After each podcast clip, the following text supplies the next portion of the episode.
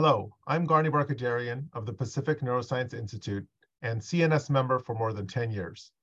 What I love most about being a member is access to cutting-edge science and the opportunities that have advanced my career.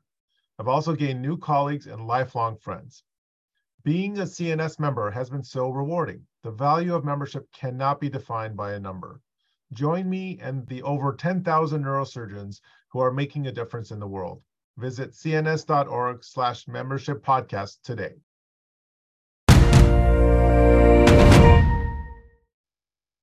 Okay, welcome to the C N S Journal Club podcast. My name is Hayden Hoffman, and I'm an incoming cerebrovascular endovascular neurosurgery fellow at Memphis, Tennessee. It is my pleasure to moderate today's discussion regarding the recent neurosurgery article titled Neoadjuvant Arterial Embolization of Spine Metastases Associated with Improved Local Control in Patients Receiving Surgical Decompression and Stereotactic Body Radiotherapy. I chose this article because I think it has important implications for both the fields of spinal oncology and endovascular neurosurgery, and they hopefully expand the role of, of preoperative embolization of spinal tumors beyond just reducing intraoperative blood loss. But I will let the authors explain this in their own words. I'm joined by the article's first author, Doctor Mark Damante, as well as the senior author, Doctor Brad Elder. Our guest faculty is Doctor Ziya Gokaslan, and our co-chair is Doctor Rafael Vega. Thank you all for being part of this discussion. Before we dive into the paper, we will start with brief introductions. Everybody could please introduce themselves, where they are from, their current title. We'll start with Doctor Damante. Hi, everyone. I'm Mark Damante. I'm a resident at Ohio State University. Welcome. Doctor Elder? Hi, I'm uh, Brad Elder. I'm a professor of neurological surgery and director of neurosurgical oncology at The Ohio State University, and I appreciate the opportunity to uh, be on this podcast. Absolutely. Thanks for joining us. Doctor Gokaslan? Well, good afternoon, everyone. Uh, I am um, uh, Ziya Gokaslan. I am a professor and the chair of the Department of Neurosurgery at Brown University uh, in Providence, Rhode Island, and I specialize in uh, spinal um, tumors. Thank you. And Doctor Vega? Uh, yeah, I'm the uh, assistant professor of uh, neurosurgery here at Beth Israel Deaconess Medical Center, as well as the director of the Brain Tumor Center. And, uh, you know, great choice on article. Looking forward to the discussion. Excellent. Well, thank you all for being here. To begin the discussion, if Doctor Damante and or Doctor Elder could please just give us a brief overview of the paper. What was the motivation behind the study? What were the main findings, and what did you conclude? Sure, happy to uh, happy to do that.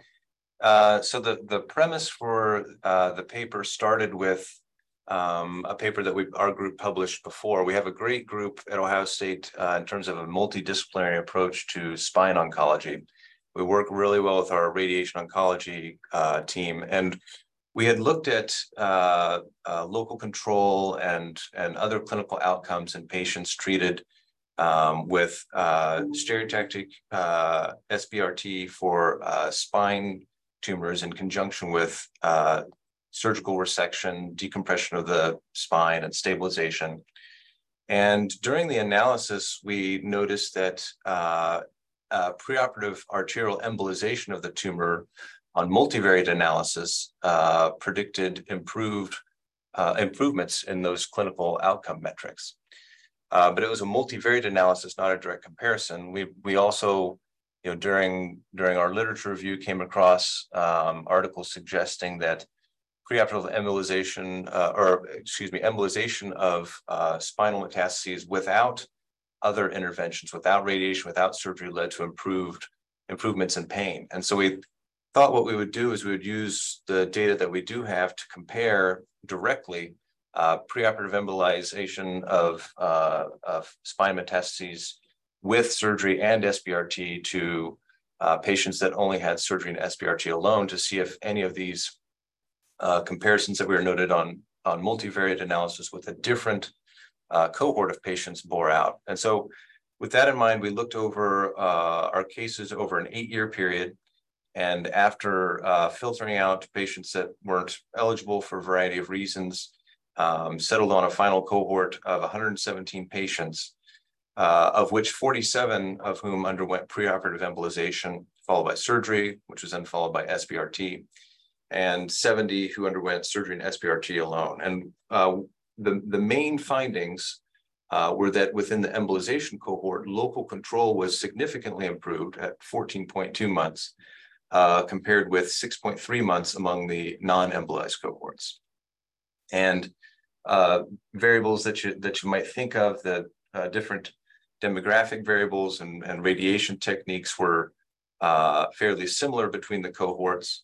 Um, this being a retrospective study, uh, one of the weaknesses was uh, the distribution of, of uh, tumor histologies amongst the two different cohorts. I'm, I'm guessing we'll get into a little bit of a discussion on that uh, later on. So that's, that's sort of the bird's eye view of what we found. We also did find improved uh, pain control consistent with prior publications in this field.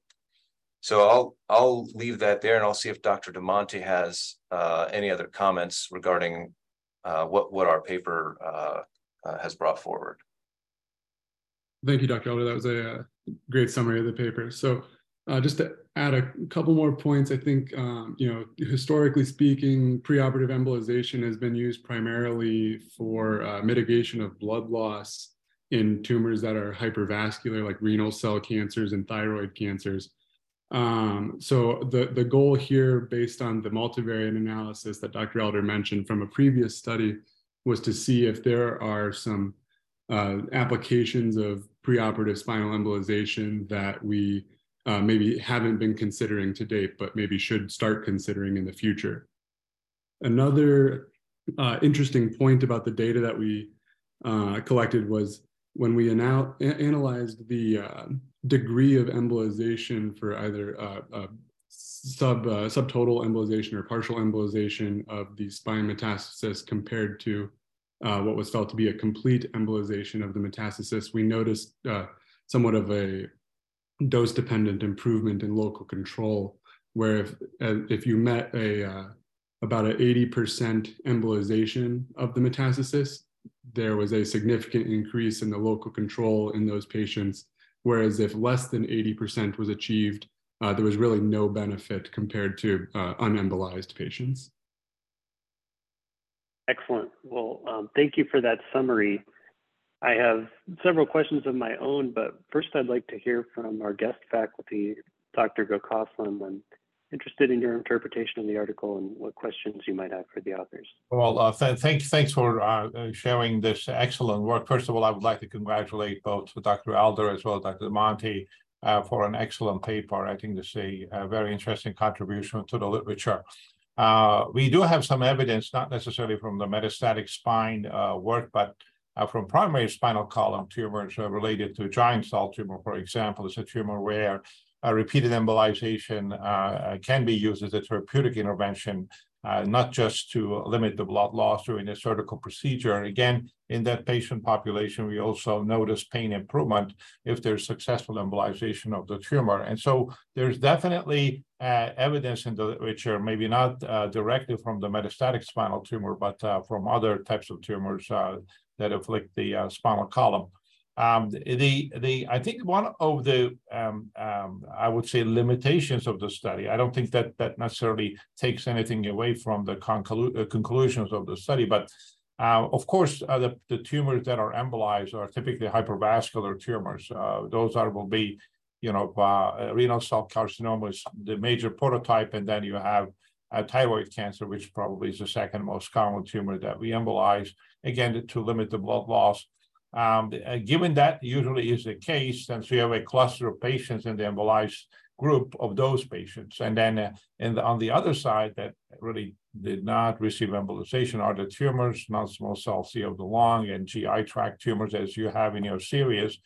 And uh, and if you compare just uh, uh, those two groups against each other, uh, for example, thyroid cancer patients typically live for many years, um, and so that. Uh, Uh, it's a more indolent, more slowly growing tumor. And the same is true with the renal cell carcinoma, at least that they live, you know, any twelve to fourteen months after the diagnosis of spinal metastasis.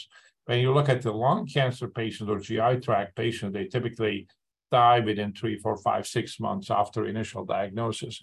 And so um, the, the, the, the question really comes down to whether or not one can necessarily attribute the benefit of the local control specifically to the embolization, or whether this is actually the natural history of biological behavior of the tumor. Uh, is that the reason why we are seeing this, uh, the difference? So that is really the question to the authors, and I want to hear their thoughts on that. I think that's an excellent point. I think that's the the most, as you read uh, the the paper, I think that's one of the most glaring things that jumps out, and it's certainly a weakness associated with the retrospective nature. We weren't didn't plan the study. We did do a subgroup analysis, uh, as as mentioned in the paper, of the third of the uh, forty-eight patients um, that uh, with renal cell carcinoma, twelve of whom were not embolized, um, and it was it's it's admittedly underpowered, but showed pretty similar trends in terms of improved uh, survival and improved local control. That being said, the, the I think our intent as we were writing the paper and and you know the the is is to really um, uh, what we're hoping for is is to push is to use this data and use what we found as an impetus for doing a prospective trial. Um, and I and I think that uh, despite the weakness that you point out, I think we do. Uh, from, in my view, have enough to proceed with, with looking at this prospectively, where we'll get much higher quality data. And I think that the other point, perhaps, uh, and I know Doctor Damante briefly um, added uh, uh, to the initial presentation regarding the completeness of the embolization. And so it sounds like um, uh, the patients who had more uh, complete embolization, eighty plus percent, uh, they tended to do better than those who had uh, uh, less uh, complete embolization. And I think that, again, potentially speaks to the therapeutic value of the intervention. More successful the embolization is, the, uh, the longer the patients are uh, uh, controlling their disease locally. So that's, that's, I think, again, in support of, there's something here that definitely requires some additional uh, investigation.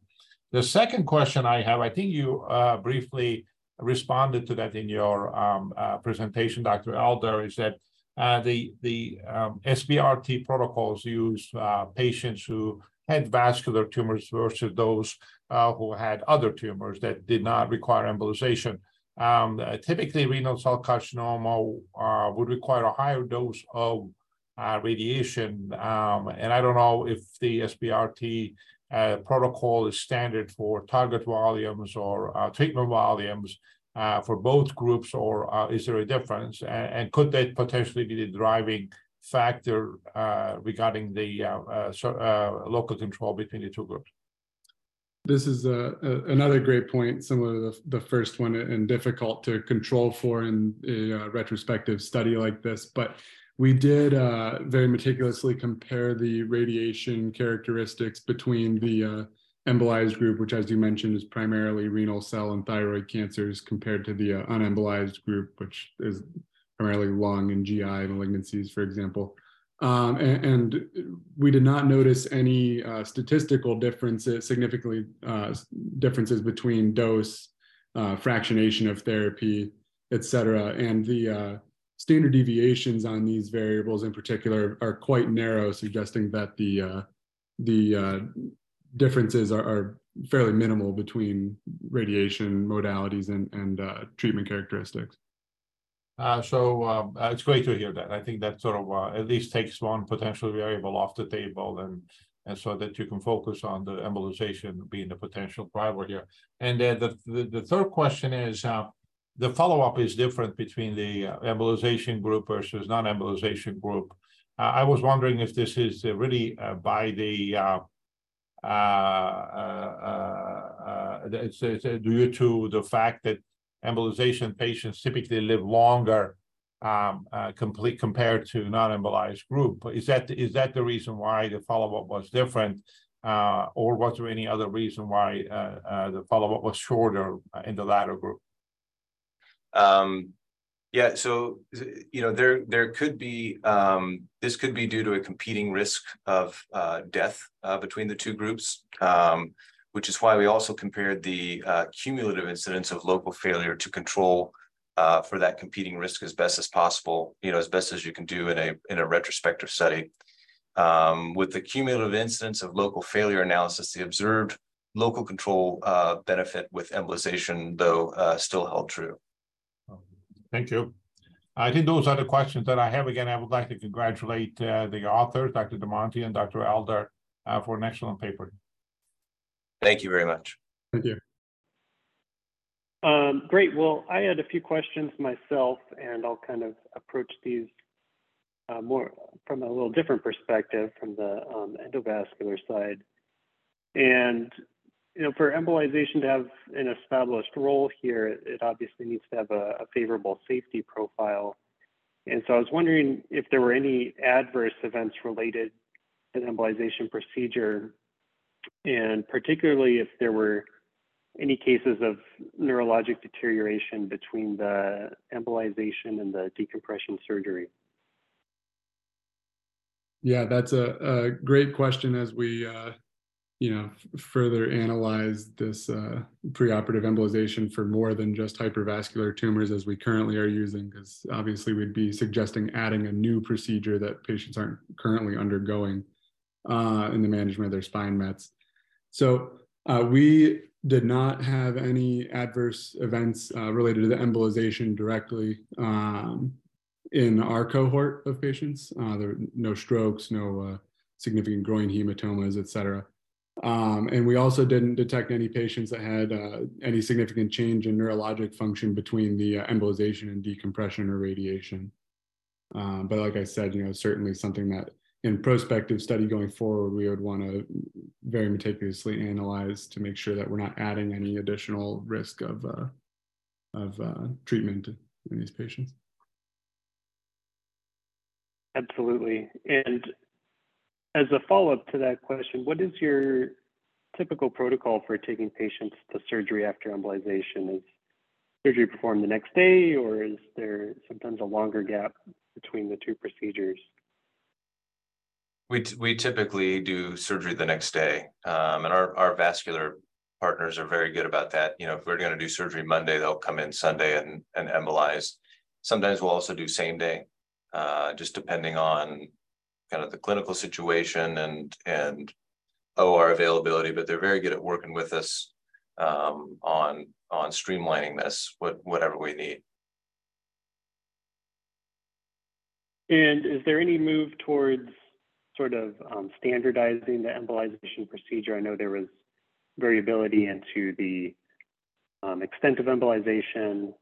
Um, obviously, there's other variables like uh, bilateral or, or unilateral embolizations. Um, has that been refined at all over the, the course of the study period? I don't know. I, th I mean, I think, um, you know, when, when we talk to them, because I'll usually get sort of a, a report uh, same day, and they'll send me, you know, images showing uh, before and after uh, just to, to show how much of the vascular supply that they think that they've knocked out.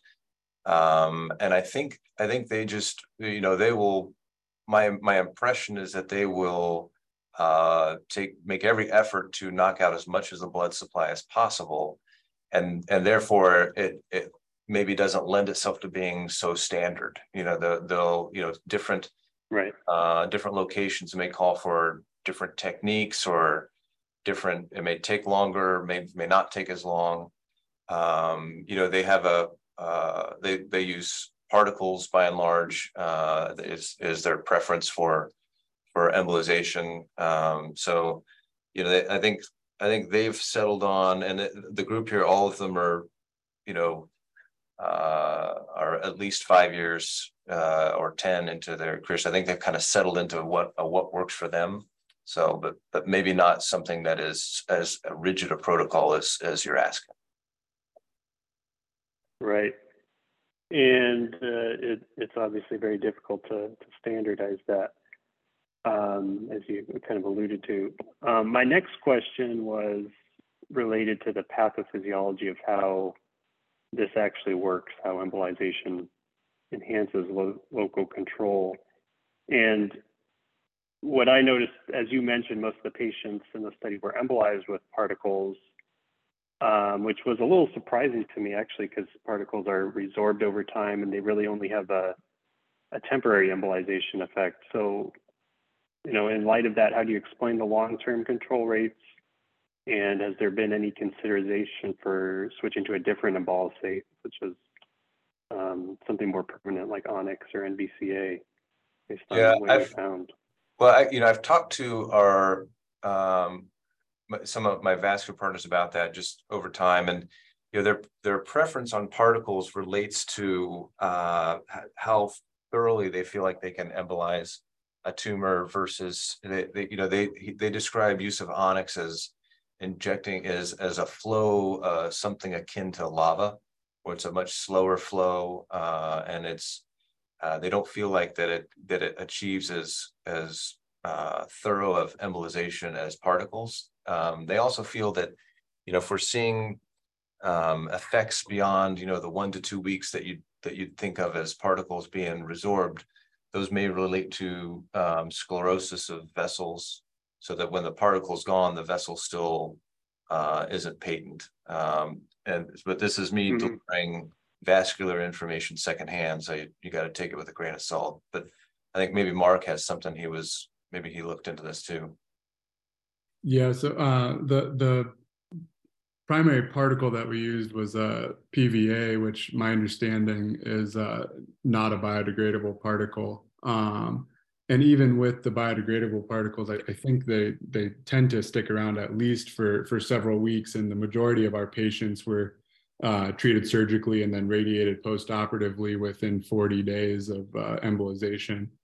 And so I, I think most of the uh, occlusive nature of the uh, particle would still be present at that time. Uh, regardless, I, I think the the hypothesized synergistic uh, interaction between the radiation and embolization that we feel uh, might be at play here is something that would be uh, initiated kind of almost immediately after the, the delivery of radiation, because what our thoughts are, you know, the radiation in particular induces a uh, ceramide apoptotic pathway that results in uh, microvascular injury. And uh, the embolic nature of the, the embolism, uh, it, it kind of further exacerbates that occlusiveness and uh, should result in a long-term local control, not necessarily that the particle is present for a long period of time and continuously causing this damage. Right, that, that makes sense. That's, uh, that's interesting that they, they sort of have a synergistic effect. Um, and that kind of leads into uh, my third question, which is, Um, do you think the, the benefits of neoadjuvant embolization can be generalized patients um, outside of the ones in the embolization arm of your study? For example, um, do you plan to extend embolization to other histologies such as lung or breast? And um, do you think your, your findings could be extrapolated to patients not receiving adjuvant S B R T? Yeah, so I, I would say based on the fact that this is a uh, retrospective study, obviously, you know, they're, they're not generalizable conclusions, but as more of a proof of concept of the uh, utilization of embolization in a, a unique fashion, we are conducting a, a prospective analysis currently where we have, uh, we, we plan on taking surgery off the table in these patients in the beginning um, and, and only comparing patients that we feel like don't require surgery prior to radiation in order to mitigate that need of, you know, uh, uh, somebody with a neurologic deficit or a compressive tumor that uh, wouldn't tolerate radiation without separation first. And so by doing this, we can treat, uh, we can consider all uh, solid tumor malignancies Um, and, and treat them with radiation plus or minus um, embolization uh, prior to radiation. I, I think from that analysis, we should have a, a better understanding of this if this is a, a generalizable uh, treatment to, to tumors that are not typically radiated or uh, embolized. Great. Well, um, that, that sounds really interesting. I'm looking forward to, to hearing about those results. Um, those are my questions. Um, Doctor Damante or Doctor Elder, was there anything else uh, that you wanted to add about the study before we break?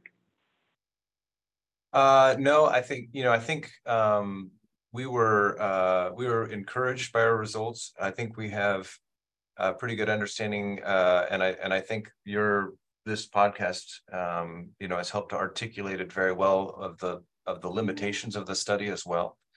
Um, and uh, you know, I th we're very eager. We've we've gotten going with our prospective uh, study. We've got a you know uh, uh, you know hopefully we'll be able to you know accrue patients and and, uh, and address some of the the finer points uh, that were the limitations of the retrospective study. But I think we're we're cautiously optimistic that we're we're uh, going to see some good results that would potentially help the patients. And you know as As as time goes on, you know the and and you know we're we're seeing seemingly uh, higher rates of of spine metastasis, uh, and so I, I think this you know could potentially play a, a greater role in the neurosurgical care of patients with this you know unfortunate sequelae of cancer. Absolutely, um, great. Well, that concludes the C N S Journal Club podcast. I want to thank our guests, Doctor Damante, Doctor Elder, Doctor Gokaslan, and Doctor Vega, and once again, congratulate the authors again on an outstanding, thought-provoking article, and really uh, interested to uh, read about the future, um, your future studies and your follow-up work. Um, I want to remind the listeners that this podcast is worth one point five C M Es, which is available to claim through the C N S online education catalog and is complimentary to C N S members. Thank you.